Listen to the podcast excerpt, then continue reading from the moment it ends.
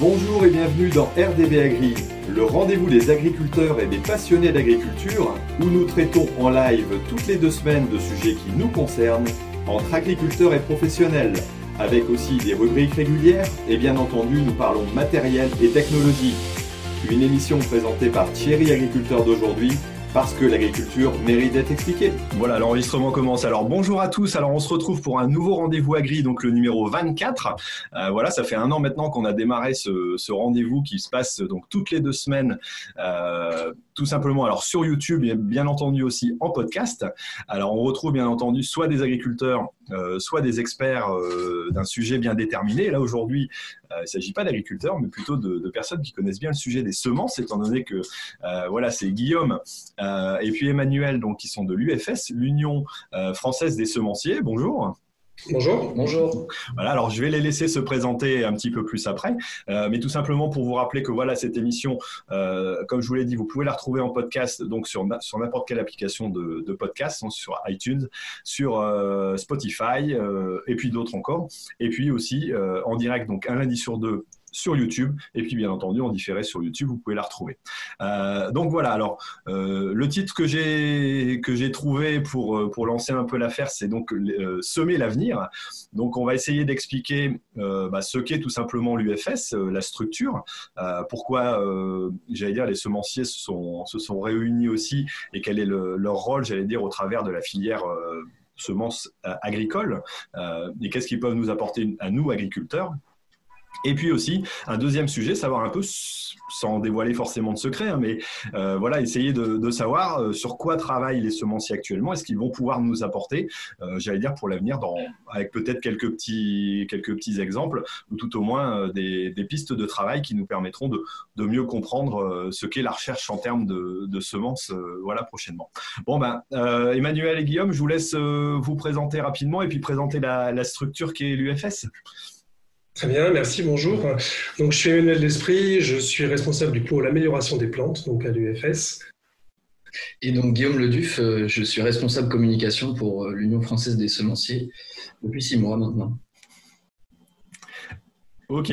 Alors, qu'est-ce que réellement l'UFS Alors, euh, qu'est-ce qu'elle regroupe euh, et quel est son rôle, j'allais dire, au sein de la structure, au sein de la, la filière, pardon oui, donc euh, l'UFS, donc pour euh, Union française des semenciers, donc c'est une, euh, fédération en fait, d'entreprises semencières, donc qui sont soit impliquées dans la sélection, la recherche variétale, la production de semences et la mise en marché.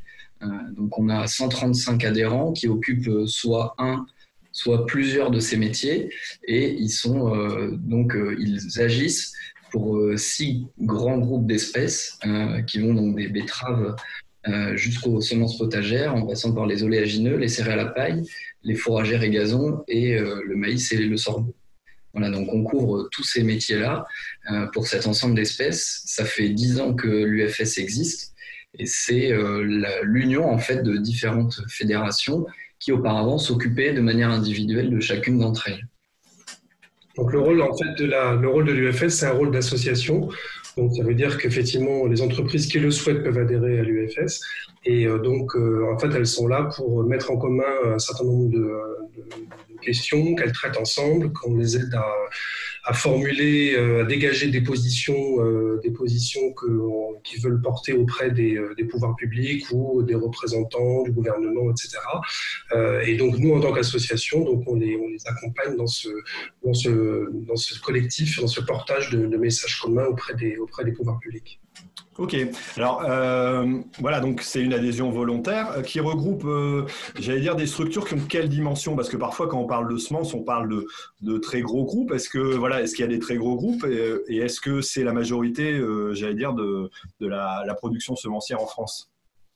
Alors, il y a un peu de tout. C'est ce qui fait la richesse, je dirais, du, secteur et puis même de notre quotidien, hein, parce qu'on traite effectivement avec des grands groupes coopératifs français des multinationales euh, donc, euh, spécialisées dans, dans, les semences et également des toutes petites entreprises, euh, notamment dans les, les espèces peut-être fourragères et potagères, qu'Emmanuel connaît davantage, où on a des petites structures, donc une vraie diversité de taille, diversité économique aussi, et puis une, une, implantation qui est quand même très très variée, puisque on a des entreprises implantées dans le nord, pas forcément loin de chez toi, Thierry, dans le sud-est, dans le sud-ouest. On a vraiment différentes zones, évidemment, qui sont couvertes parce que diversité d'espèces et donc diversité de, de, climat et de, et de sol nécessaires en fait, pour la production de semences. En fait, il y a, il y a, il y a un peu presque, presque la moitié des, des, entreprises de semences qui sont des entreprises de très petite taille, euh, qui sont des entreprises donc qui font euh, très souvent des structures familiales, hein, donc où il y a euh, en fait une partie, enfin, des membres de la famille et puis quelques employés, quelques employés en plus. Et donc c'est des entreprises qui font moins de 10 millions d'euros de chiffre d'affaires à l'année. D'accord, donc euh, des, entreprises de, différentes dimensions. Alors, quels sont exactement leurs rôles? C'est quoi? C'est euh, la recherche, la reproduction le, euh, J'allais dire, ça se divise certainement un petit peu en différentes activités, l'activité de, semencier en soi? Comme le disait Guillaume, effectivement, il y a, trois, grands, trois grands domaines. Hein. Il y a le domaine effectivement de la recherche, donc où des entreprises en fait vont euh, travailler sur certaines espèces pour proposer des nouvelles, euh, des nouvelles variétés euh, pour les agriculteurs. il y a une activité de production, c'est-à-dire de reproduire ces variétés pour mettre des quantités de semences sur le marché en quantité suffisante. Et c'est être multiplicateur, ça, c'est ça? Oui, multiplicateur, c'est ça.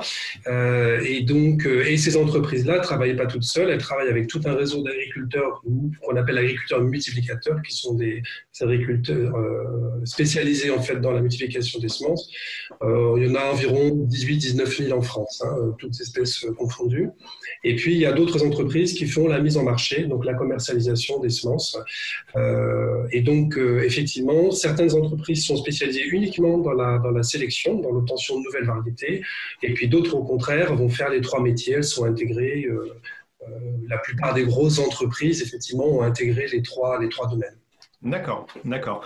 Euh, alors si on prend les, j'allais dire les typologies d'entreprises, est-ce qu'elles sont spécialisées par exemple dans la, euh, dans les semences potagères? Est-ce que certaines sont spécialisées dans les semences uniquement de maïs, de céréales euh, Ou est-ce que certaines font, j'allais dire, un, panel plus large et, et, ont une diversité dans leur, dans leur activité?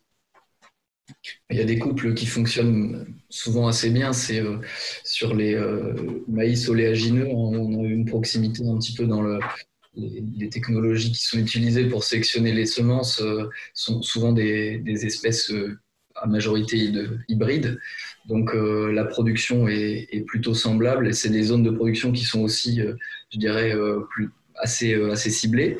Donc c'est vrai qu'on va avoir des entreprises qui se retrouvent sur le, même type d'espèces. Après, dans les potagères, euh, bon, Emmanuel est vraiment spécialiste du sujet, donc euh, il, peut, en dire davantage. C'est effectivement des, entreprises qui sont vraiment euh, centrées sur, sur ces espèces-là, sachant que parmi les potagères, il y a une telle diversité d'espèces que ça paraît difficile de sortir même sur les grandes cultures quand on est en potager. En fait, c'est vrai que la plupart des entreprises qui sont potagères euh, sont uniquement potagères. Alors, ça peut être des filiales de groupes plus importants qui vont avoir d'autres filiales qui s'occupent des plantes agricoles, mais globalement, euh, les entreprises qui sont euh, dédiées aux potagères, elles ne font que les potagères. Et même parmi ces entreprises-là, il y en a certaines qui sont, qu'on va qualifier de généralistes, c'est-à-dire qui peuvent avoir une gamme de jusqu'à une cinquantaine d'espèces potagères différentes. Et à l'inverse, on a certains adhérents qui sont mono-espèces. Donc, euh, on a des adhérents qui ne font qu'une espèce, qui sont très spécialisés dans euh, l'endive, par exemple, une seule espèce, et ils ne font que ça. Voilà, donc vraiment des entreprises très spécialisées. D'accord. Euh, dans, les, dans les semences bio, est-ce que là aussi ce sont des, des structures, j'allais dire, alors je connais certaines structures euh, qui ont une, entre guillemets, une filiale qui est spécialisée dans les, dans les, semences, dans les semences bio, hein, entre autres en, potagère. Euh, est-ce qu'en général, voilà, ce sont les mêmes entreprises qui, font de la recherche, que ce soit en conventionnel ou en bio, ou il y a des spécialisations aussi qui existent à ce niveau-là? Alors, c'est pareil, en fait, voilà, on va avoir des entreprises effectivement qui vont faire, euh, qui vont proposer des gammes euh, dites conventionnelles et des gammes euh, bio. en matière de sélection, aujourd'hui, il n'y a pas d'entreprise qui soit uniquement dédiée à faire de la sélection que dans le bio. Euh, très souvent, il y, a des, il y, a une partie de tronc commun dans la sélection parce qu'il y a aussi beaucoup de critères qui finalement sont les mêmes, des critères de sélection qui sont finalement les mêmes dans le bio ou dans le conventionnel. Et puis, c'est plutôt vers la sortie du programme de sélection, hein, donc au bout de 10-12 ans, qu'il y a un certain nombre de variétés qui, euh, pour des questions de rusticité, de plus de résilience, etc., vont être plutôt euh, fléchés, on va dire, vers des utilisations bio, ce qui n'empêche pas de les utiliser en conventionnel du tout. Et puis d'autres qui sont des variétés, effectivement, qui vont demander plus un itinéraire euh, euh, de, suivi de type conventionnel que, le bio. voilà. Mais ce que l'on sait, c'est qu'il n'y a pas d'entreprise aujourd'hui qui soit dédiée à sélectionner que pour le bio. D'accord. Bon, on en reparlera peut-être un peu dans, les, dans, le, dans le type, la typologie de recherche et voir si l'un peut servir à l'autre. Euh, mais avant, ce que je voudrais aborder, c'est aussi de savoir, euh, ça y est, j'ai oublié le fil de, ma question, euh, c'est aussi de savoir un peu au niveau du fonctionnement. non, ça y est, j'ai oublié ma question. Il va falloir, que je fasse une coupure entre deux. non, c'est voilà, c'est quand on revient sur, sur l'aspect légal. Alors, il y a parfois des, j'allais dire, des commentaires assez virulents sur, euh, euh, ben, sur les phytos, bien entendu, mais aussi sur les, entreprises qui font, euh, qui font de la semence, en disant qu'il voilà, qu'il y, a une forme de réservation du vivant. Certains disent voilà, il y a, une privatisation du vivant, si je me trompe pas. alors que bon, en France, on a quand même une législation qui est peut-être un peu différente d'autres pays, où moi, en tant qu'agriculteur, je peux légalement reprendre une semence que j'ai achetée, voilà, donc j'ai semé mon blé, hein, en voilà, c'est plutôt pour, pour le blé parce que d'autres semences sont, parfois plus complexes, euh, que je vais reproduire moi-même et que je vais réutiliser l'année suivante, euh, moyennant une taxe euh, voilà, qui, qui sera reversée a priori, je pense, aux entreprises qui font de la recherche de semences, mais j'ai la possibilité de faire cette reproduction-là. Après, au niveau de j'allais dire entre guillemets des semences libres. Euh, il est autorisé aussi à des agriculteurs de pouvoir les reproduire eux-mêmes s'ils vont chercher à l'INRA, je ne sais pas, une ancienne variété, euh, voilà, sur des semences paysannes par exemple. On peut aussi la reproduire. Par contre, là, il est interdit à l'agriculteur de revendre euh, à l'extérieur. C'est bien ça le, fonctionnement? Il y a me trompe pas? En fait, le, fonctionnement, il est déjà que la réglementation interdit de commercialiser des semences qui ne sont pas inscrites au catalogue. Donc ça, ça vaut pour tout le monde. C'est indépendant du fait que la variété soit protégée ou pas protégée. Mais le principe de base, effectivement, c'est qu'une variété ne peut pas être mise en marché si elle n'est pas inscrite au catalogue. Même si c'est une variété ancienne, il y a des variétés très anciennes qui sont inscrites au catalogue. Donc ça, c'est le, le, postulat de base, en fait, de départ posé par la réglementation européenne et du coup par la réglementation française, puisqu'elle est, elle est la traduction de la réglementation européenne. On pourra revenir sur le catalogue tout à l'heure si, tu veux. Euh, ensuite, à côté de ça, effectivement, il y a certaines variétés qui sont protégées, en fait, parce que effectivement, le, sélectionneur qui a obtenu cette variété, en fait, euh, veut protéger son, le travail de sa, recherche. Euh, et donc, effectivement, une variété qui est protégée, en fait, ne peut en principe pas être reproduite librement, donc sauf effectivement à payer donc des redevances avec cadre d'un accord avec le avec l'obtenteur. Voilà. Donc effectivement, déjà si une variété n'est pas protégée, elle peut être reproduite par qui veut. D'accord. Aujourd'hui, il y a des espèces où c'est beaucoup le cas. Donc, pour ta question sur un agriculteur qui veut reproduire une variété, etc. donc effectivement, si la variété n'est pas protégée, il n'y a pas d'obstacle à fait qu'il puisse la reproduire.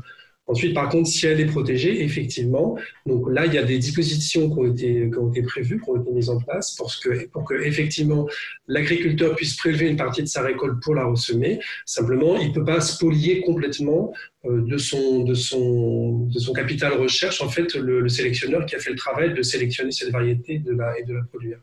Donc, il y a des accords, en fait, qui sont mis en place, et le blé, c'est l'exemple le plus, euh, le plus courant le plus connu, euh, il y a des accords effectivement pour que, euh, euh, que l'utilisation en fait de semences par l'agriculteur, de ses propres semences, fasse quand même l'objet effectivement d'un versement au sélectionneur. Hmm, quelque part, ça permet d'avoir, bah, pour moi, en, tout cas, bonne conscience de dire voilà, je peux continuer à faire la reproduction de semences comme le faisait euh, mon père. Hein, j'allais dire, c'est voilà, c'est une habitude. Euh, je le fais pas forcément pour tout, et, c'est vrai qu'il y a des, choix de variétés parfois qui sont pas même en blé, euh, mais euh, tout en sachant que je suis pas hors légalité, et, ça me permet, j'allais dire, de, de, savoir aussi quelque part en ayant une taxe, de savoir que celui qui a, qui a fait la recherche quand même, parce qu'il y a du temps, je pense qu'on va, en parler, mais il y a, il y a des gros travaux, il y a, il y a des investissements qui sont, qui sont faits hein, pour pouvoir rémunérer quand même celui qui a tout au moins mis en place ces, variétés et pas, euh, voilà, pas lui voler non plus le travail qui a été fait pour, euh, pour développer, pour améliorer le rendement, la résistance à, à l'averse ou euh, je ne sais trop quelle maladie. Quoi. C'est, quand même assez important. Effectivement, puis contribuer, en fait, parce que cette, ce prélèvement sur la collecte, effectivement, il contribue à financer la recherche future.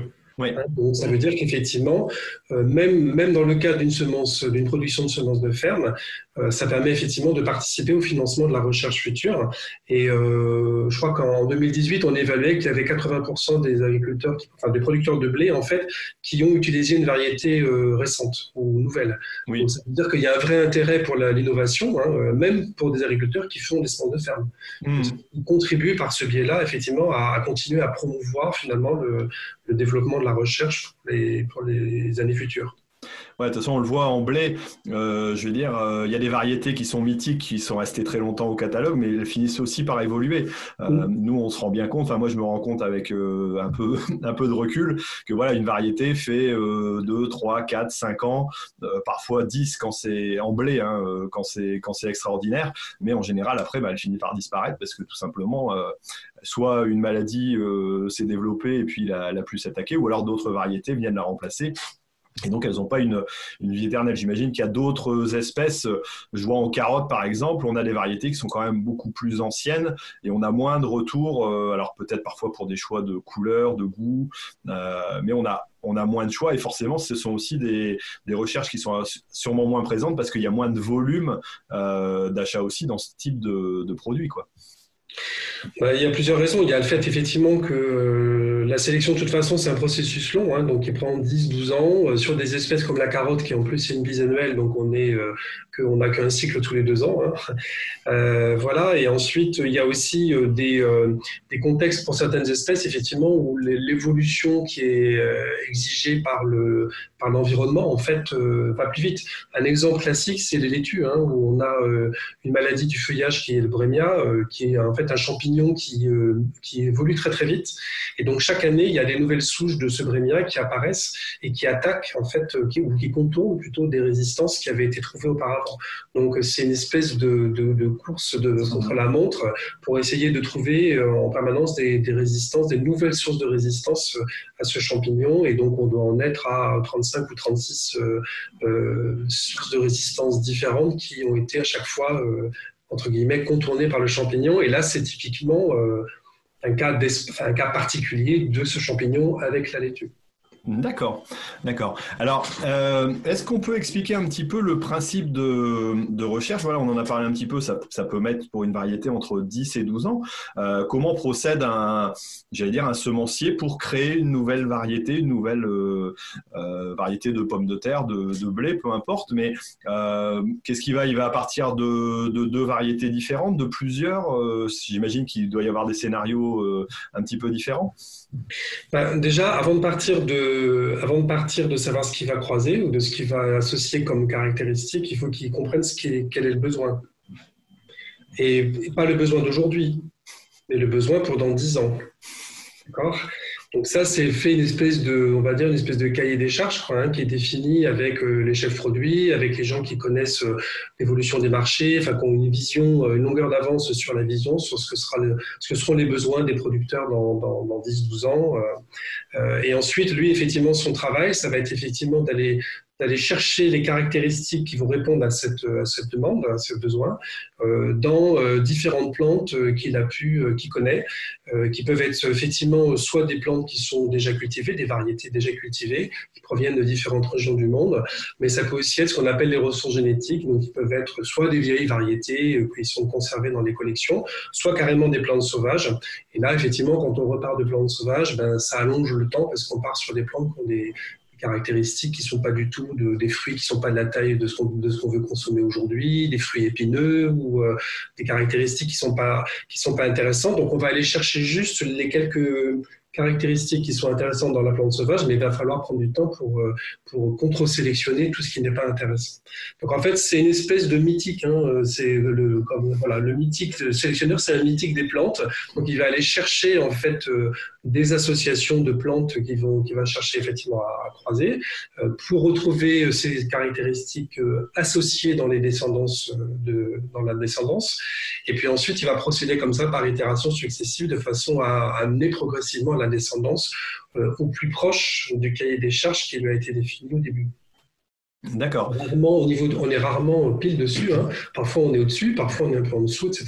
Et donc ensuite, bien sûr, tout ce travail, d'abord il le fait pas seul, il le fait avec toute une équipe de gens qui vont apporter des compétences en euh, santé des végétaux, donc des gens qui connaissent les maladies des plantes, des gens qui ont des compétences en euh, euh, biologie moléculaire, biologie cellulaire, en agronomie, en physiologie de la plante, etc. Mais aussi surtout, il va s'appuyer sur un réseau d'agriculteurs avec lesquels il va pouvoir tester ses, ses prototypes en quelque sorte. Hein. Donc il va sortir tout un tas de, tout un tas de prototypes et puis euh, il y en a 99% qui vont passer à la trappe euh, dès la première ou dès la deuxième année parce que le vrai juge là-dedans, c'est l'agriculteur qui va mettre, ou les agriculteurs dans un réseau, qui vont mettre ces prototypes dans leurs propres conditions d'utilisation et ça passe ou ça casse. D'accord. Donc le, le nombre, j'allais dire, de, de, variétés qui vont sortir avec un nom euh, à la fin et qui seront commercialisées par rapport au, nombre qui ont été travaillés et recherchés, c'est, c'est vraiment minime. Quoi. 1%.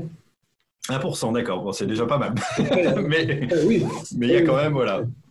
Et, j'imagine que chaque, euh, euh, on, va essayer aussi éventuellement de partir par plusieurs voies pour arriver à un même résultat euh, sur sur différentes, j'allais dire origines ou, souches pour dire de ne pas perdre de temps. Parce que là le, le phénomène c'est combien? C'est une dizaine d'années aussi au niveau de la de la recherche pour arriver jusqu'au bout à une variété qui a un nom.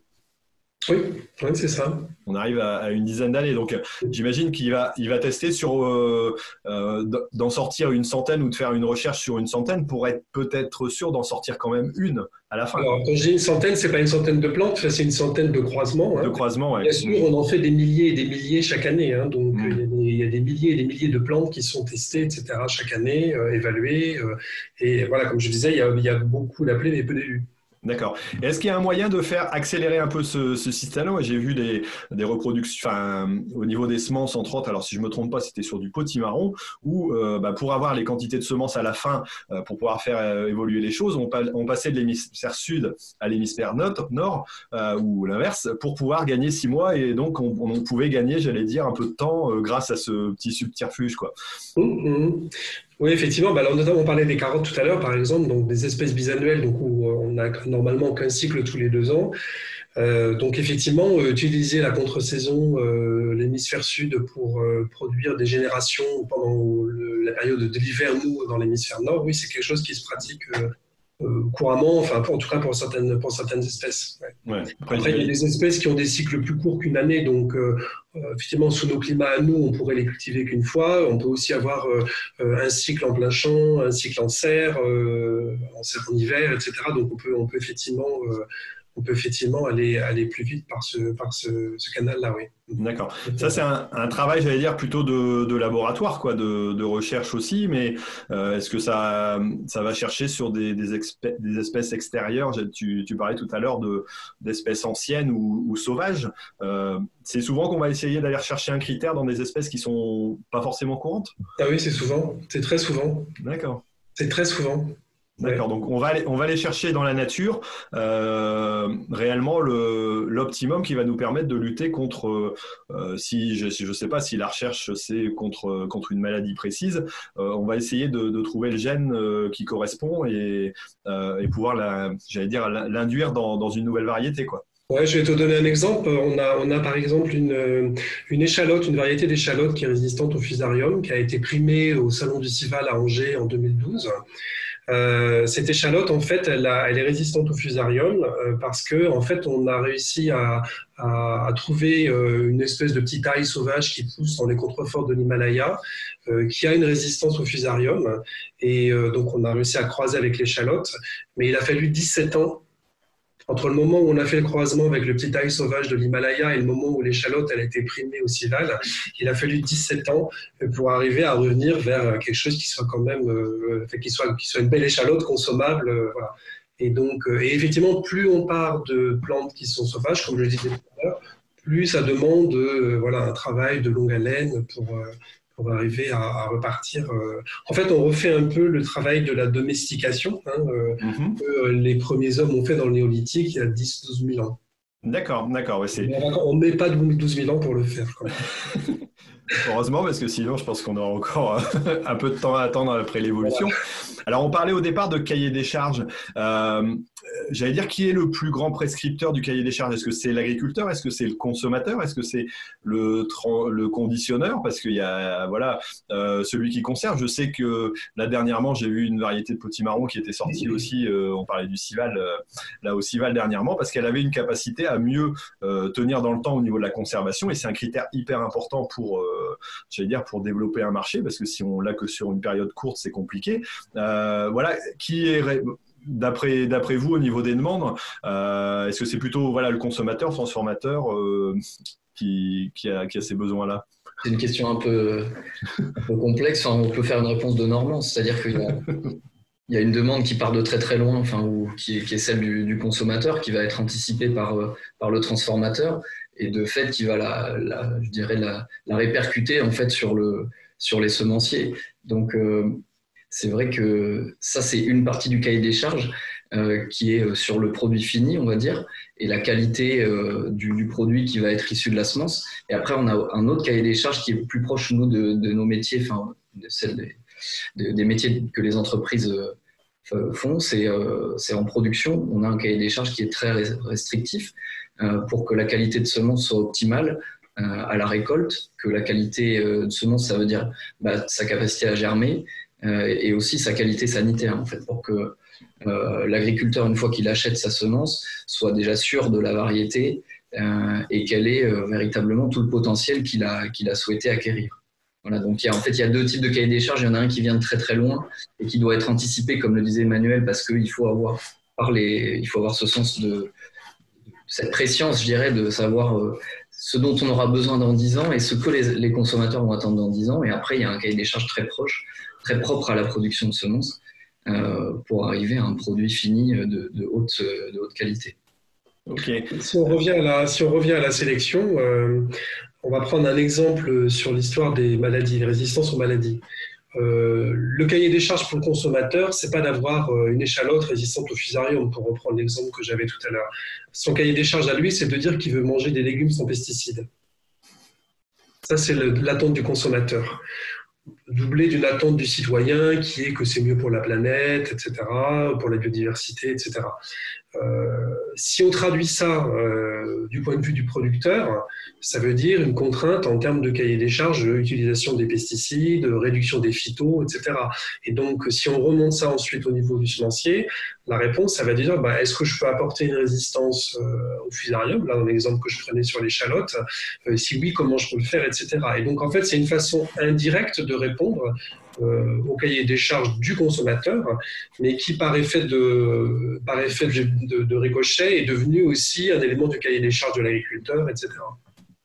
Après, euh, effectivement, sur les transformateurs, il y a un certain nombre d'opérateurs économiques euh, notamment tout ce qui est l'industrie agroalimentaire, hein, qui a besoin donc de, spécifications euh, pour des farines, pour des huiles, pour euh, le sucre, pour des voilà, donc euh, effectivement qui va du coup avoir des exigences en termes de qualité d'approvisionnement.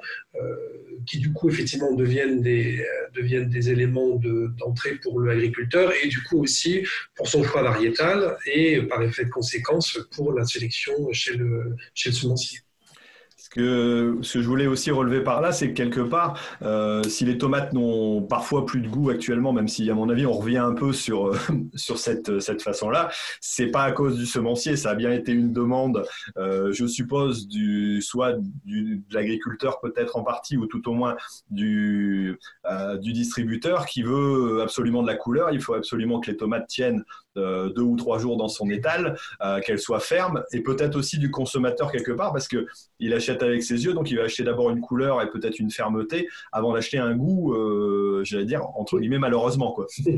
Très facile à goûter. Hein. En supermarché non plus. Mais l'image, l'image du goût de la tomate, euh, elle a été complètement euh, dégradée ou même détruite, on peut dire, euh, dans les années 70, oui, fin des années 70, lorsqu'il y a effectivement une variété de tomates que, tout le monde connaît qui s'appelle Daniela, qui a été sortie effectivement parce qu'elle avait un gène qui lui permettait effectivement de pas d'évoluer très très lentement quand elle est sur l'étalage. Mais en fait là, clairement, c'était une réponse à la question des expéditeurs qui voulait pas se trouver avec des, pertes, en expédition. Et donc, euh, ce gène est connu chez la tomate, hein, donc il a simplement été sélectionné pour répondre à cette demande-là. Euh, sauf qu'au passage, effectivement, euh, on a complètement dégradé l'évolution de la tomate en termes d'arôme, en termes de, de, goût, etc.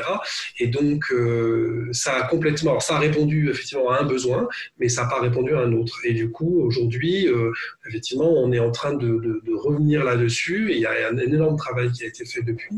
Mais n'empêche que les, voilà, les, comment dire le l'image est encore bien présente. L'image est encore difficile à, encore difficile à encore difficile de s'en détacher.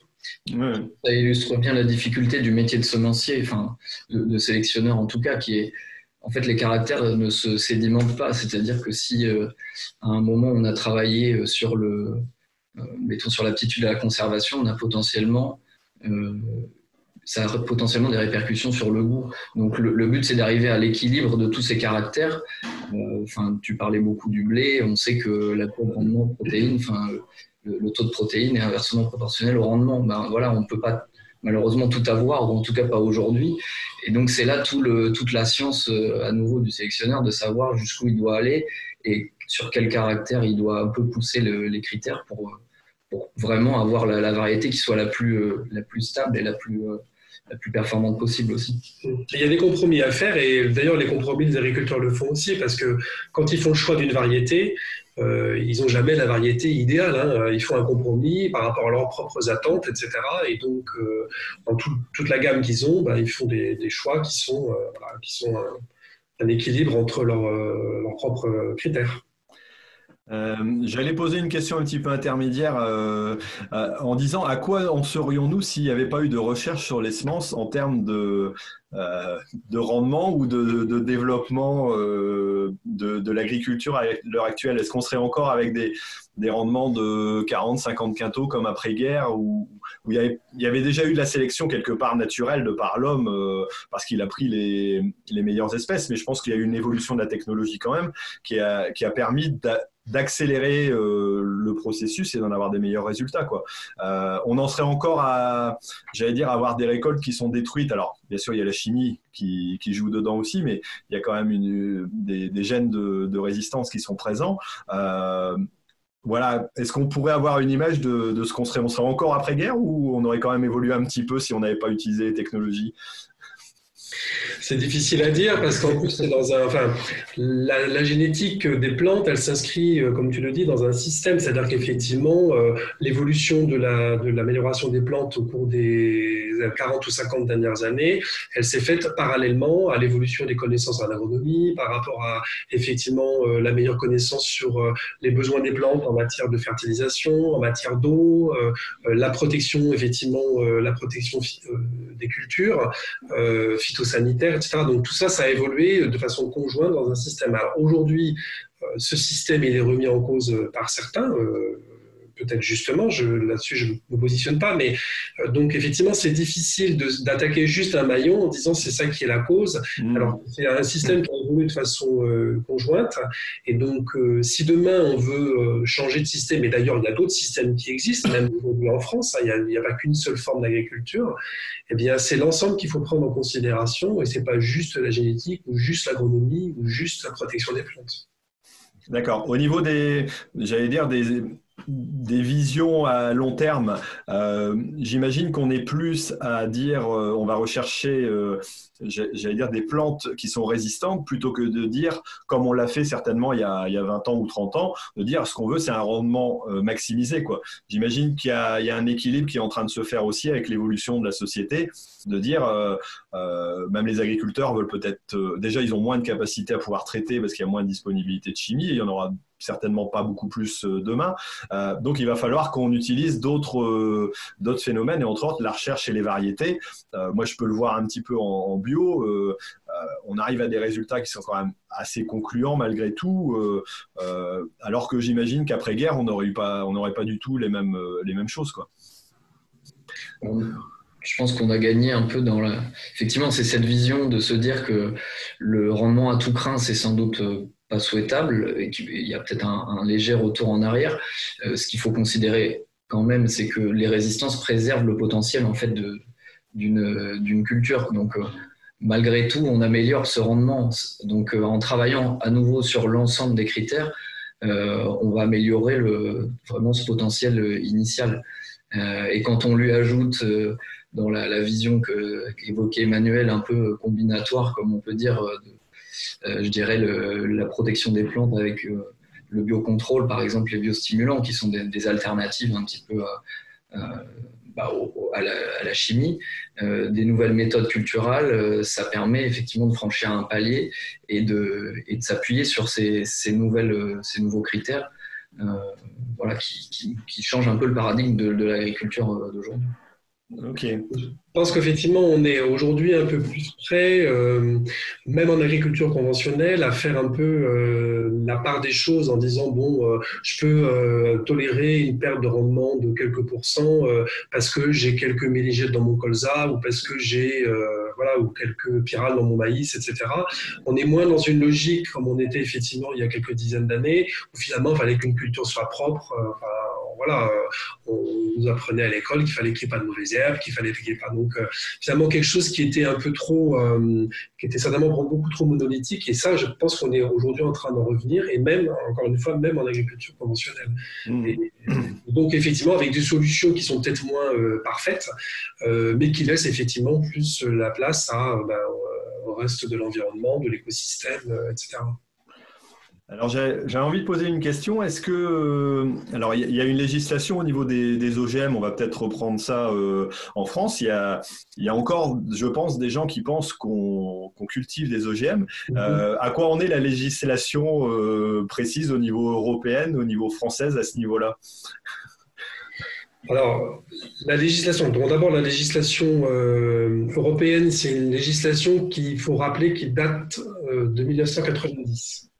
D'accord Donc, elle a été mise en place. Aujourd'hui, la, réglementation date de 2001, mais en fait, c'est une actualisation d'une législation qui a été mise en place en 90.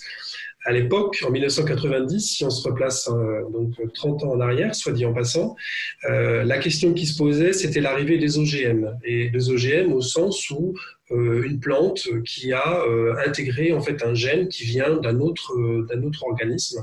là, en l'occurrence, les plus courants à l'époque, c'était le maïs, qui avait intégré effectivement une gène, un gène provenant d'une bactérie qui lui permettait de se défendre contre la pyrale.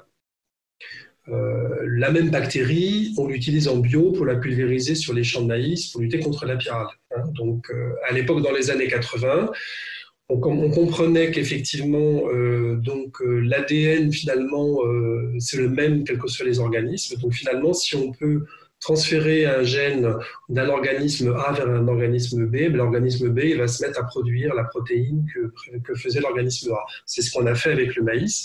Et donc, dans une intention qui était déjà à l'époque de moins, de pulvériser d'insecticides pour protéger les champs de maïs contre la pyrale.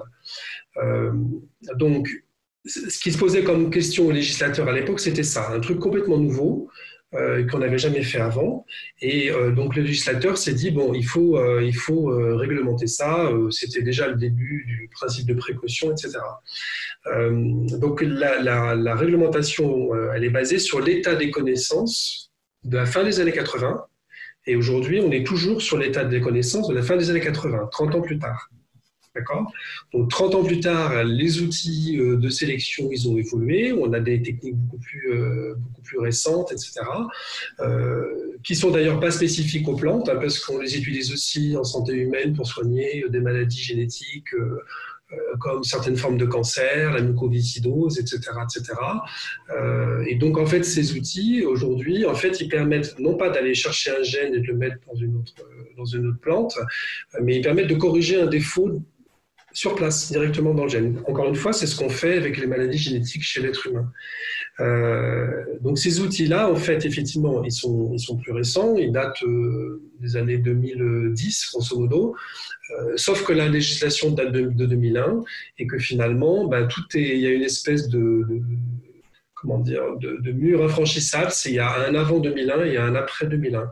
Et donc, euh, la Cour de justice de l'Union européenne, il y a un an et demi, a dit bah, tout ce qui a été inventé après 2001, euh, ça tombe dans le, ça tombe dans le, dans le pot commun des OGM. Et donc, ça veut dire aujourd'hui que le problème qui se pose clairement pour l'Europe et pour la France euh, notamment, c'est que les sélectionneurs en fait ne peuvent pas, peuvent accéder à ces, à ces outils de sélection simplement s'ils veulent développer des variétés aujourd'hui, donc ils doivent les considérer comme des variétés OGM. Et se pose après, donc, au-delà de la question de la réglementation, toute la question de l'acceptation sociétale des OGM, sur lesquelles euh, la communication a été clairement euh, désastreuse il y a 30 ans. Mmh, mmh. Et on est encore là-dessus. Et donc, comme la France, effectivement, euh, s'est positionnée de façon très claire en, refusant toute forme de culture d'OGM, même s'ils étaient acceptés au niveau euh, de l'Agence européenne de santé sanitaire, euh, d'analyse d'agence sanitaire. Donc en fait, euh, aujourd'hui, en France, de fait, il n'y a absolument aucun OGM de cultivé. Par contre, il faut être clair, on en importe des cargos entiers. Ils sont cultivés ailleurs. Ouais, ça c'est encore un sujet. quand, quand tout, du bétail. Quand tout, quand tout à coup on, nous annonce aussi que les entreprises euh, euh, de produits chimiques, euh, voilà ce qui vient de sortir là dernièrement, en France n'auront plus le droit de produire ce qui est interdit d'être utilisé dans l'Union européenne et n'auront plus le droit de l'exporter, alors que on va continuer à importer des produits qui viennent de l'étranger, hein, je ne vais pas citer de pays, mais de l'étranger et qui comportent l'utilisation de ces produits qui sont interdits en Europe.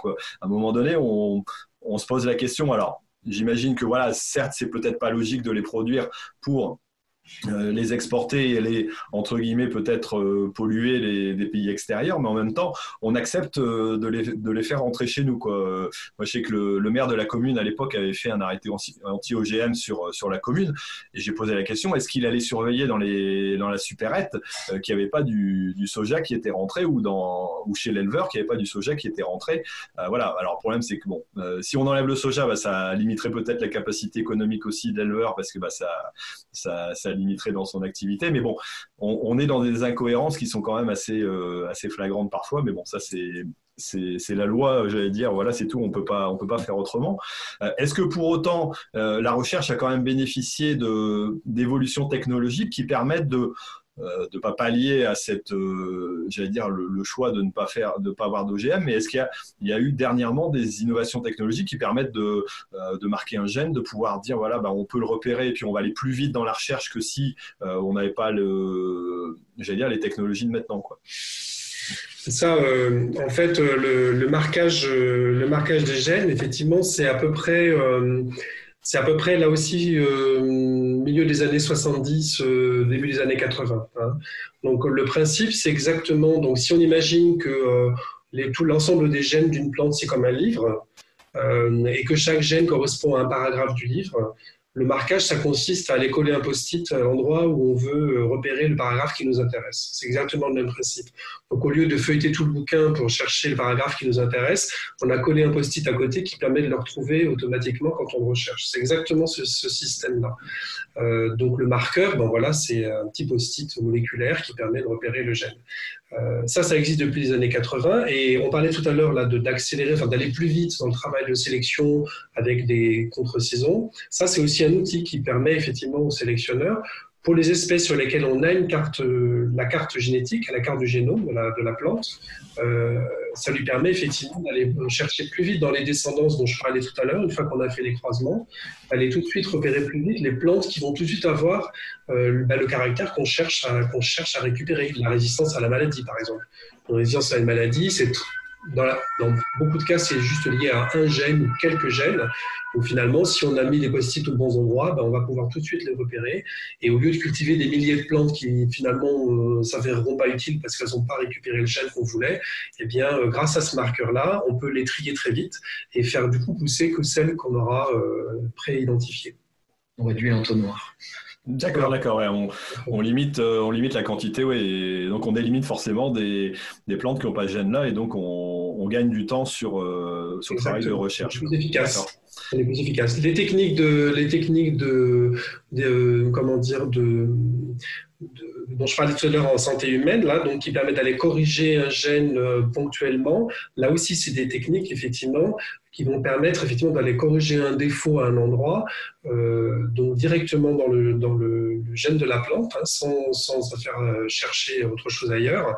Et donc euh, ça, c'est des techniques effectivement qui permettent d'aller plus vite, et en plus qui permettent de comparer des plantes, certaines qui l'ont, d'autres qui l'ont pas. Concrètement, par exemple,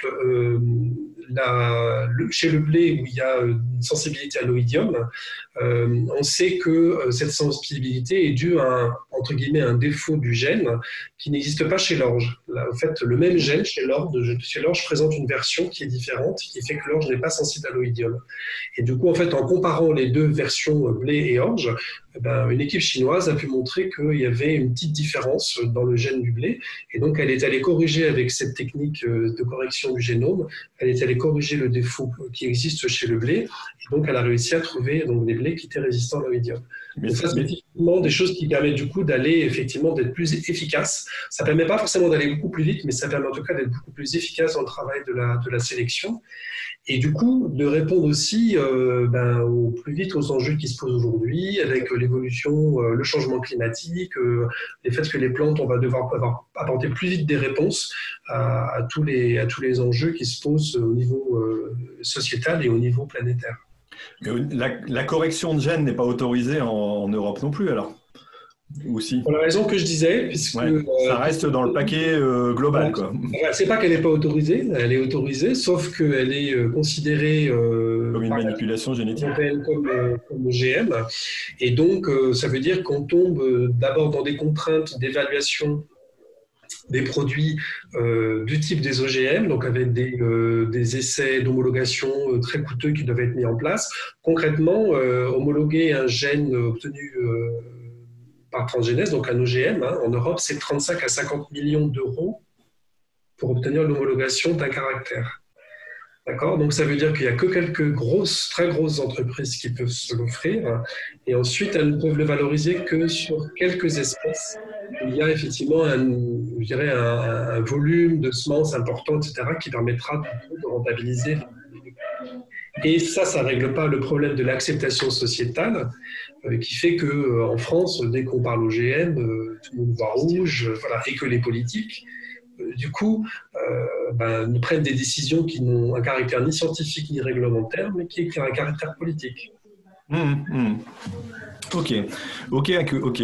Est-ce qu'il y a, est-ce qu'il y a d'autres, euh, j'allais dire, évolutions et au niveau de la recherche euh, qu'on a vu apparaître dernièrement et qui permettent, voilà, des avancées qui sont significatives dans, dans le domaine de, de, de la semence?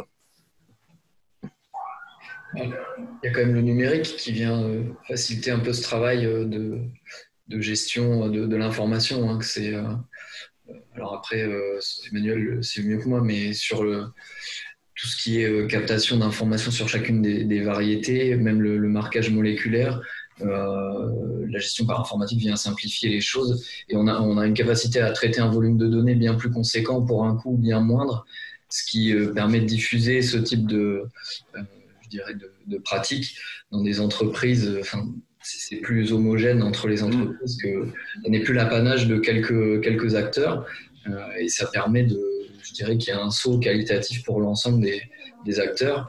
Et, euh, voilà, et c'est vrai que c'est quand même une évolution euh, notable, je crois, pour les entreprises.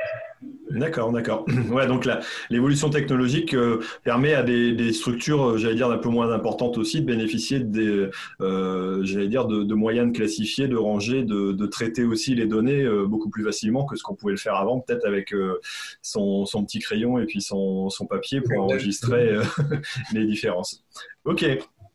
Ok, ok. J'allais dire, qu'est-ce que on pourrait imaginer, donc le, titre c'était quand même les, semences de l'avenir, qu'est-ce qu'on pourrait imaginer ou qu'est-ce qui est imaginé actuellement euh, dans les sociétés euh, voilà, semencières, qui, est demandé peut-être voilà, par, euh, par les utilisateurs ou par, ou, par les consommateurs, comme type de semence qui est un peu différent de, ce qu'on a à l'heure actuelle Est-ce que c'est voilà, c'est vraiment sur la recherche euh, euh, sur des résistances? Est-ce que c'est des nouveaux critères avec euh, plus de goût? Est-ce que c'est voilà, je ne sais pas m'imaginer un petit peu. Vous, vous avez peut-être une idée là-dessus? Tu veux qu'on se répondre Oui, on a clairement le, la résistance au, stress climatique. Hein. C'est les amplitudes thermiques euh, donc à, des instants clés du cycle végétal. C'est vrai que la capacité de la plante à, gérer ces, stress-là, euh, ça devient indispensable, hein, puisque euh, où il y a trop d'eau, où il n'y en a pas assez.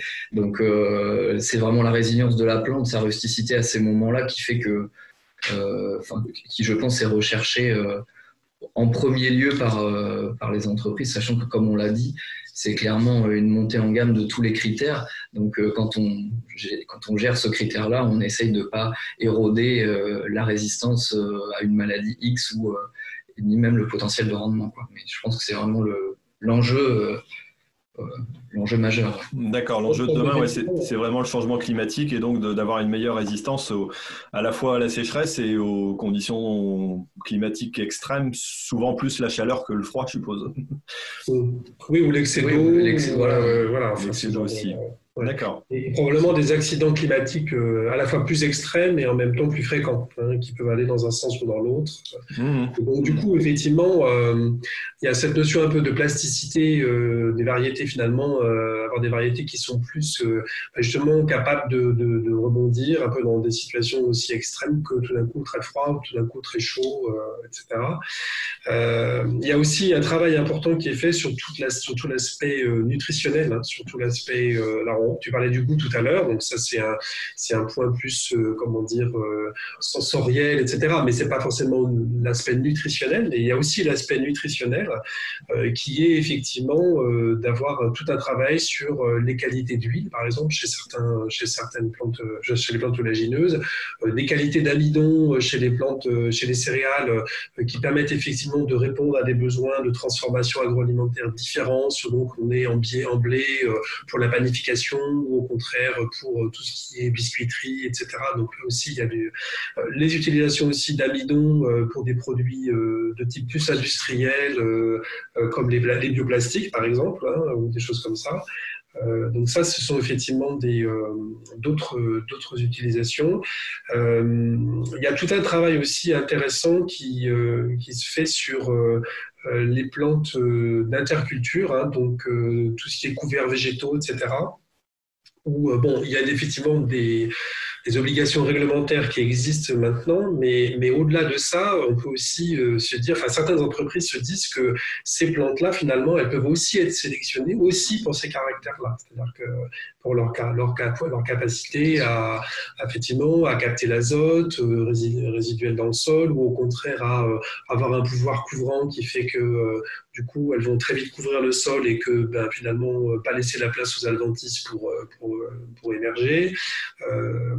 Donc ce travail-là est aussi, euh, est aussi euh, en cours, euh, de même que tout ce qui est association, en fait, donc soit des associations variétales d'une même espèce, soit des associations de plusieurs espèces. Alors ça, c'est beaucoup le cas, notamment chez les fourragères, hein, où on sait qu'il y voilà, il y a des interactions évidemment au champ euh, entre, les différentes, euh, entre les différentes espèces, euh, sans parler de la valeur nutritionnelle pour les animaux qui, qui, sont ensuite amenés à, pâturer ou à être nourris, à l'étable.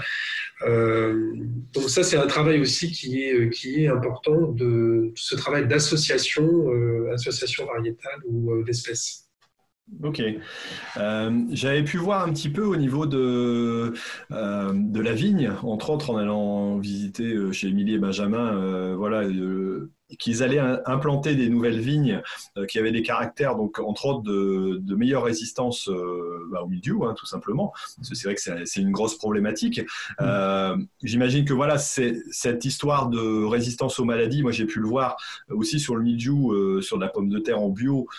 concrètement, on arrive à avoir des résultats qui sont quand même étonnant par rapport à ce qu'on a en production classique hein, sur des, des, variétés comme les alliances euh, euh, qui sont quand même beaucoup plus résistantes que voilà que ce qu'on peut voir. On a quasiment des variétés de pommes de terre qui seraient euh, à la limite pas presque pas à traiter quoi. Est-ce que ça cette évolution on va on va le retrouver encore plus régulièrement? Et est-ce que le fait de le travailler pour la production bio va aussi, j'allais dire, permettre de servir aussi la production conventionnelle qui va être de plus en plus raisonnée pour pouvoir justement apporter les critères bah, de résistance qui deviennent indispensables à, l'évolution des choses. Quoi.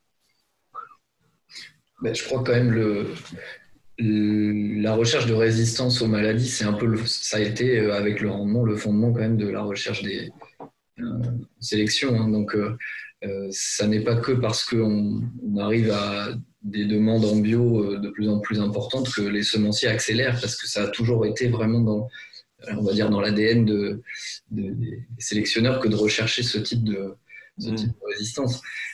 après, de là, imaginer qu'on aura des plantes qui vont être tout à fait autonome pour se protéger, euh, ça paraît peut-être un peu illusoire. D'autant qu'on voit bien que ben, les maladies et les ravageurs mutent euh, vite, euh, sans doute trop vite par rapport au temps de la, sélection, hein, c'est la réalité. donc c'est là que ben, le retour peut-être à davantage d'agronomie, des rotations un peu plus longues, sont, et, les couverts qu'indiquait Emmanuel, sont des, moyens justement de venir lutter. C'est peut-être pas tant la résistance en tant que telle que l'association d'autres espèces qui va offrir euh, de, nouvelles portes de sortie face à, face à des pressions qui, avec le changement climatique, vont sans doute pas, euh, sans doute pas se réduire. Hmm, d'accord, d'accord. C'est vrai que c'est un ensemble de, de, phénomènes, donc ça peut pas se, se réduire à simplement euh, euh, un choix, j'allais dire. Et, je pense qu'on va devoir, en tant qu'agriculteurs, euh, nous tous, bah, tout simplement utiliser tous les leviers qu'on aura en parallèle. Et, c'est vrai que, je suis pas étonné, mais je trouve que c'est intéressant que vous disiez que voilà, même les, les intercultures commencent à devenir intéressantes. C'est vrai qu'on voit qu'il y a il y a un marché. Euh, après, la, question qui me vient, c'est est-ce que, euh, j'allais dire, les semenciers s'y intéressent parce qu'il y a un marché économique? Alors, j'imagine que vous, c'est pas des sociétés, voilà, qui font ça pour le pour le bonheur et pour le plaisir des gens. C'est des sociétés économiques aussi qui doivent gagner leur vie. Ou est-ce qu'il existe d'autres sources, j'en sais rien, des mécénats qui, qui font que dans la recherche, parfois, on s'oriente sur des choses qui sont pour l'instant pas économiquement viables? Bah, en fait, bon, clairement, effectivement, les entreprises, euh, les entreprises sont des acteurs économiques, hein. donc euh, ça veut dire que c'est pas des œuvres philanthropiques, c'est pas non plus leur objectif. Même si elles ont par ailleurs des actions euh, de type RSE, responsabilité sociétale, etc. Mais, mais voilà, donc effectivement, euh, effectivement, on dirait que un, un, projet de développement, euh, il faut qu'il ait, ait une rentabilité économique, qu'elle soit. Euh, ensuite, euh, alors, je ne sais pas si toutes les entreprises fonctionnent de la même façon, mais en tout cas, je sais que certaines d'entre elles fonctionnent comme ça. Euh, elles ont effectivement euh, une partie de leur, euh, du travail, notamment des sélectionneurs dont on parlait tout à l'heure, qui est libre. C'est-à-dire qu'en fait, c'est des gens qui ont une petite partie de leur temps où ils peuvent effectivement investiguer des champs ou des domaines sur lesquels il n'y a pas forcément le cahier des charges, puisqu'on en parlait tout à l'heure, ou euh, voilà. Et, euh, et, parfois, effectivement, il y a des résultats assez surprenants parce que euh, tout d'un coup, il y a quelque chose qui émerge et qui trouve un intérêt. Et, et finalement, ça trouve un intérêt si effectivement il y a une, en face quelque part, ça répond à une, ça répond à une demande. S'il n'y a pas de demande, de toute façon, la question se pose même pas. Quoi. Hein. Mmh.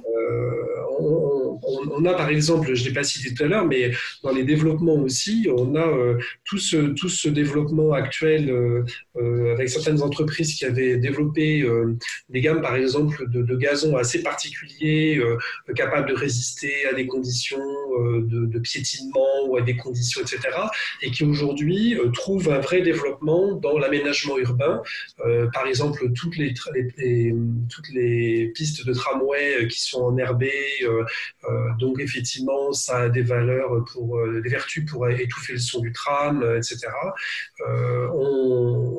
par exemple, le, il est interdit de désherber les cimetières maintenant. Eh bien, voilà, donc euh, il y a des sociétés qui euh, avaient des, solutions, alors qui n'ont pas forcément été faites au départ pour les cimetières, on est d'accord, mais n'empêche qu'elles trouvent des débouchés aussi dans ces, dans ces évolutions réglementaires. Euh, tu parlais de la vigne, la vigne, elle est de moins en moins, elle est de moins en moins sarclée et de plus en plus enherbée. Donc, on a là aussi certains adhérents de l'UFS qui propose des solutions d'enherbement interrang euh, pour, les, pour la vigne, par exemple.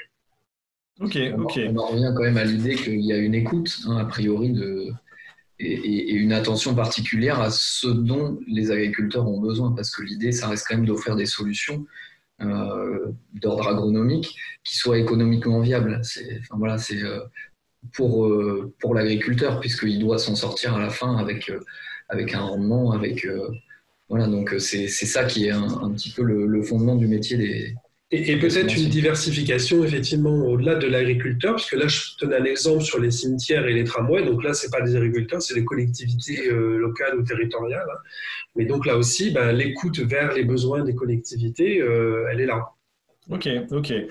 l'idée me plaît. Alors c'est vrai que de toute façon, on a, euh, il faut rappeler que l'agriculture est une activité économique, donc forcément les, j'allais dire les fournisseurs et puis euh, les, la filière travaillent forcément aussi dans, dans ce sens-là. Après, ce qui est intéressant aussi, c'est de voir que et de savoir que de toute façon, dans les chercheurs, j'imagine que ce sont des gens passionnés parce que c'est des métiers qui doivent être prenants et euh, bah, qui nécessitent certainement, bon voilà, pas, mal d'études entre autres, et puis surtout de la recherche, de la précision. Enfin moi, c'est le genre de truc que j'arriverais pas à mener parce qu'à mon avis, ça doit être vraiment très pointilleux. Mais euh, que c'est gens-là aussi, euh, il y a forcément une envie d'améliorer les choses, et même si c'est pas voilà économique, sur une partie de leur temps, ils peuvent arriver à, faire des recherches aussi qui sont voilà peut-être pas rentables euh, en soi, qui pourraient le devenir à long terme, pourquoi pas, mais qui pourraient surtout apporter quelque chose de plus à j'allais dire, au monde euh, euh, en faisant évoluer, euh, j'allais dire, une espèce, une variété sur, sur des critères qui peuvent être intéressants. Enfin, l'idée, en tout cas, me plaît. et, là aussi, il y a une interaction, il ne faut pas l'oublier, il y a une interaction avec la recherche publique, hein, puisque là, pour le coup, en recherche publique, on va être soit sur de la recherche plus fondamentale, soit de la recherche plus d'amont, effectivement, où euh, il y a tout un travail qui, qui est fait euh, dans le domaine du végétal, en tout cas, qui n'a pas forcément de débouchés, euh, de débouchés immédiats, mais qui peut trouver des débouchés plus tard, enfin des débouchés au sens d'application, hein, mm-hmm. dans des variétés qui sont ensuite proposées, proposées aux producteurs. Et, donc, il, y a une vraie, il y a un vrai partenariat qui existe hein, entre la recherche publique et la recherche privée justement sur des sujets, sur des sujets comme ça. Et, euh, ça fait partie justement du, euh, je dirais, du, des, 13% que les, les, les, semenciers investissent chaque année dans la, dans la recherche. Il y, a il y a aussi ces actions de partenariat avec la recherche publique. D'accord. La recherche publique, euh, c'est qui les intervenants? C'est essentiellement l'INRAE. Essentiellement. D'accord, ce que je pensais aussi. il, y en a, il y en existe d'autres euh, opérateurs en recherche euh? Tu as le CIRAD aussi, alors qui est plus sur les espèces, les espèces tropicales, mais pour lesquelles nous, on a un certain nombre d'adhérents qui agissent aussi, fait, qui travaillent aussi donc, sur des, les, pays, les pays tropicaux, etc. Et donc, on a aussi des interactions avec le CIRAD, oui, tout à fait. Ok, bah, je vais être honteux parce que je suis allé il n'y a pas très longtemps en Guyane pour aller voir justement euh, une activité avec le CIRAD et s'ils voient le reportage, ils vont dire euh, il, ne s'est même pas rendu compte, il n'a pas fait la, le, rapprochement. Mais c'est vrai que c'est, euh, je pensais pas trop aux semences, mais c'est vrai que c'est aussi leur activité, mais le développement de, variétés et puis l'étude aussi de l'implantation, j'allais dire outre-mer. Ouais, il faut pas, oui, il faut pas oublier que le secteur semencier, c'est le premier exportateur de semences mondiales. Hein, donc, mmh. Euh, donc ça veut dire que là, une grosse, une grosse, grosse partie des, semences qui sont, euh, qui sont euh, sélectionnées, produites, etc. par les opérateurs français, par les semenciers français, elles sont destinées, elles sont destinées à l'export et donc inévitablement à des zones de type tropical, etc. Donc c'est important, mmh. important d'être en phase avec les opérateurs de la recherche aussi dans ces pays-là. Alors pour, pour finir peut-être, parce qu'après, euh, je pense qu'on pourrait encore en parler longtemps, parce que le sujet est très intéressant, mais on va devoir clôturer quand même. Euh, voilà, quelque part, c'est un, un, des fleurons de la France aussi. Alors, euh, la France se situe à quel niveau par rapport au, monde au niveau des, des recherches, des exportations? C'est vraiment un très gros opérateur? On perd de la, j'allais dire, de, de l'attractivité par rapport à nos recherches ou on en a toujours autant par rapport à avant? Oui, bah, donc Emmanuel vient de le dire, on est quand même premier exportateur mondial, euh, premier producteur européen en, en, termes de surface, euh, ce, qui est, ce, qui est, non négligeable. Après, on a effectivement un, euh, je dirais un, accueil pour la recherche en France qui est, qui est plutôt favorable, hein, ce qui explique qu'on ait un, certain nombre d'entreprises étrangères qui viennent, qui viennent s'implanter et qui profitent et du savoir-faire, euh, je dirais, euh, français de, des agriculteurs, mais aussi euh, voilà, de, des liens avec la recherche publique. et puis de la structuration un peu du territoire qui fait que on est capable de produire des semences de, plus de 70 espèces sur notre, sur notre territoire, alors qu'on a un territoire qui est relativement restreint si on le, si on compare à d'autres. donc il y, a cette dynamique-là. Et, qui est plutôt positive, hein, puisque on a de mémoire plus 13% d'exportation depuis, depuis 2013 en termes de, en valeur pour les semences produites en France. Donc c'est un fleuron qui se porte qui se porte bien.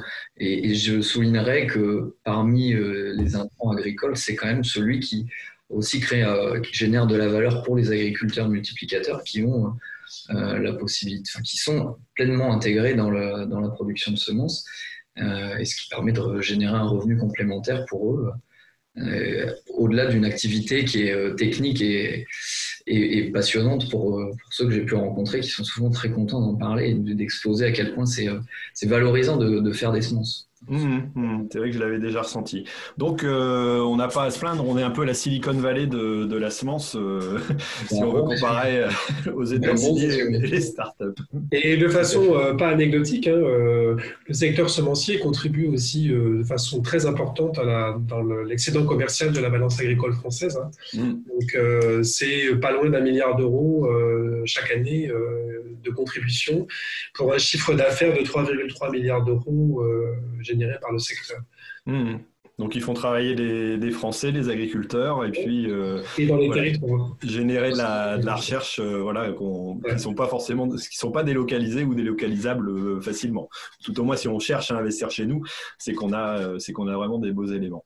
Mm. Bon, ben on va passer à la deuxième partie, donc plutôt à la partie magazine que je vais faire assez court parce que c'est vrai qu'on a, on a déjà bien discuté. Je pense que, mais c'est, ça vaut franchement le coup. Euh, je me demande si on ne fera pas un épisode ultérieurement pour, euh, pour reparler de certains sujets plus en détail, mais bon, en tout cas, c'était, c'est vraiment très enrichissant. Donc là, ben, euh, on va passer tout simplement à la deuxième partie, donc la rubrique, la rubrique plutôt magazine. Alors, je vais pas faire le tour de, France des cultures actuellement, vu qu'on est plutôt un peu, je vais pas dire en hibernation, mais bon, euh, c'est plutôt calme. Et euh, comme j'allais dire, j'ai pas en face de moi des agriculteurs, on va pas, va pas voir ce qui se passe dans, les parcelles. Euh, je pense que tous les champs sont un peu au calme euh, en ce moment. On va passer directement donc sur la partie que Ternet nous propose, donc avec les trois articles qu'on va pouvoir pouvoir regarder. Donc, je vais partager tout simplement mon écran. voilà. Alors, je les ai parcourus rapidement. Euh, donc voilà, un, des articles qui a été mis en avant, c'est tout simplement le plus lu de la quinzaine, c'est euh, des millions d'euros d'aide agricole détournés, euh, un scandale européen. Alors apparemment, donc c'est le New York Times qui a, qui a révélé ça, euh, une enquête qui dévoile tout simplement un détournement d'une large partie des aides de PAC. Alors plutôt, a priori dans les pays de l'Est, hein, ça n'a pas l'air de nous concerner, mais voilà, ça, ça, a posé sujet, ça a fait, j'allais dire, lire pas mal de monde. voilà cet article qui peut-être remet un petit peu encore en, question quelque part la, PAC et son organisation et sa mise en place. Mais voilà, donc c'est un élément euh, assez, euh, assez important. Ensuite, euh, deuxième sujet donc, qui est le plus lu de la quinzaine, donc sur WebAgri, tout à l'heure c'était sur Ternet. on a moitié brune, moitié Holstein pour un troupeau productif et facile à conduire. Donc là, on part dans la partie d'élevage, donc avec un GAEC, euh, voilà, dans, dans, la Manche tout simplement, euh, qui a plutôt mixé voilà pour une pour une recherche d'améliorer les taux et donc le, paiement de son lait plutôt mixé des vaches Holstein avec une race qui a certainement des meilleurs taux pour la production de lait. Euh, voilà, quelque part, on pourrait certainement trouver des similitudes avec les semences, euh, parce que là, on va aller rechercher deux qualités sur, euh, voilà, mais on en reparlera un peu avec nos, voilà, nos invités. et puis le dernier article, qui est tout simplement au cœur des sols, donc un label pour valoriser les fermes en agriculture de conservation. Donc, c'est essayer de mettre en avant voilà cet outil-là, euh, tout simplement en disant bah, il y a peut-être une troisième voie entre le conventionnel et la bio, il y a peut-être euh, à mettre un label pour valoriser les fermes en agriculture de conservation des sols. Euh, je pense que c'est intéressant comme, euh, euh, j'allais dire, comme point de vue et ça peut permettre peut-être de trouver une voie annexe où bah voilà, le phyto serait pas considéré comme, comme à bannir, mais tout simplement comme un outil qui permet aussi de, valoriser et pas partir peut-être dans l'extrême de la bio que je, je, ne pense pas, voilà, serait, je pense pas que tout le monde puisse y aller, mais l'agriculture de conservation des sols, à mon avis, a, des atouts à mettre, à mettre en avant là-dessus. Bon voilà, bah, j'arrête mon partage. Alors, est-ce que vous, dans ces articles-là, il y en a un qui vous a, voilà, qui, qui, vous fait euh, réagir ou qui vous porte à, dire quelque chose? Bah, Peut-être sur le, deuxième, là, sur l'article moitié brune, moitié Holstein, c'est vrai que euh, c'est pas du tout notre secteur, euh, l'élevage n'est pas du tout notre secteur, mais on peut réagir effectivement en se disant que faire le parallèle avec ce que j'évoquais tout à l'heure sur le travail que font euh, certains semenciers, effectivement, euh, d'associer des variétés euh, ou, ou, des espèces, enfin, des variétés, des variétés d'une même espèce ou d'espèces différentes, parce qu'elles apportent chacune des complémentarités. Et donc, et encore une fois, c'est un travail, c'est en, en, rapport avec le sujet de l'élevage, mais c'est un travail qui est fait de façon très courante en sélection de plantes fourragères. D'accord. Donc il y a, ouais, il y a une similitude, j'allais dire. J'imagine que vous avez une similitude avec la recherche qui peut être faite en, matière d'élevage, euh, j'allais dire globalement, quoi, dans, dans, les recherches de caractère précis, de euh, peut-être de production ou de qualité, euh, j'allais dire, qui vont être demandées par un, par un transformateur, quoi. Avec peut-être une durée de, j'allais dire, d'évolution là encore plus longue que, que vous en termes de culture, quoi, parce que là les cycles pour, pour la recherche sont peut-être encore plus longs, quoi. Oui, ben, ne serait-ce que le temps qu'un animal arrive à l'âge de la reproduction, ne serait-ce que ça. Bon, il y a pire, hein. il y a les arbres, il y a la vigne, euh, enfin, on est sur des cycles très longs. Ouais, non, mais c'est sûr qu'on arrive à des choses. Dans les cultures fruitières aussi, notamment, etc. Ouais, là, on a, on a des cycles. Ouais, c'est vrai que la vigne, on en avait parlé, euh, c'est des cycles de recherche qui sont, euh, qui sont hyper longs, forcément, parce que ben, pour arriver à repérer aussi, bon, voilà, mais c'est, en tout cas, il faut continuer, je, je, pense, à le faire. Alors maintenant, ben, dernier petit mot, où est-ce qu'on peut vous, vous retrouver? Euh, Donc, j'ai noté que le site de l'UFS euh, semencier, voilà, dont je mets le lien ici en dessous, va être rénové d'ici quelques, quelques jours, c'est ça euh, Quelques jours. quelques jours. Voilà, donc pour l'instant, c'est encore l'ancienne version, mais bon, on peut, euh, on, peut aller jeter un, œil pour retrouver un peu différents éléments. Euh, et on peut, alors vous n'avez pas de stand au, CIA, au prochain salon de l'agriculture, mais vous êtes représenté par les, interprofessions, c'est bien ça? Oui, tout à fait. On a donc euh, notre interprofession qui est le, GNIS, euh, dont nous sommes une des composantes au même titre que les agriculteurs utilisateurs de semences, les, agriculteurs multiplicateurs et les distributeurs. nous représentons un des maillons de la, de la chaîne. Euh, et effectivement, on sera présent, enfin, certains de nos élus seront présents euh, pour, euh, bah, pour échanger, hein.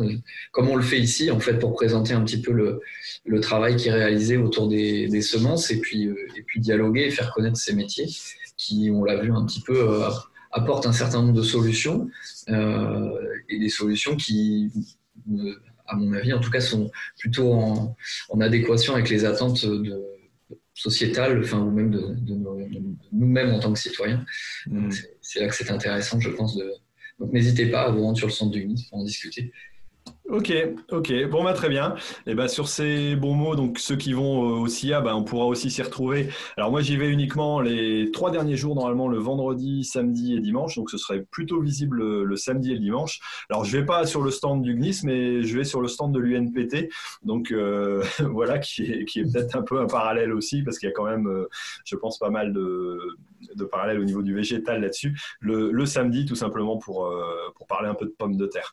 Donc voilà, ceux qui seront présents vous pourrez m'y retrouver aussi euh, pour ce salon de l'agriculture donc là, ce sera le, samedi, le dernier samedi. Euh, voilà. Bah écoutez, merci beaucoup euh, pour cette intervention et puis tous ces, ces riches enseignements. Euh, voilà. Et puis ben donc nous, on se retrouvera euh, tout simplement dans 15 jours donc pour euh, un autre rendez-vous agri. Alors là, le sujet, je pense que ça sera justement sur les appellations d'origine contrôlée. J'ai fait appel donc alors ça y est, j'arrive pas à retrouver le nom de, la structure, mais bon, c'est pas grave. On, on, la retrouvera, mais on va parler des AOP, des AOC, euh, voilà, de tout ce qui est euh, tout ce qui est label, euh, tout simplement parce que c'est important aussi en agriculture, je pense. Bon, bah, merci Guillaume. Euh, ça y est, j'ai perdu le, fil de mon cours. Merci Emmanuel et puis merci Guillaume. Avec plaisir. Et puis euh, voilà, bah, donc à bientôt sur. À bientôt. Merci. merci. Et à bientôt sur le rendez-vous Agri et puis sur Agriculteur d'aujourd'hui. Allez, ciao. Au revoir. Merci d'avoir suivi RDV Agri, le rendez-vous des agriculteurs et des passionnés d'agriculture. Et rendez-vous dans deux semaines pour une nouvelle émission. Et d'ici là, ne l'oubliez pas, l'agriculture mérite d'être expliquée.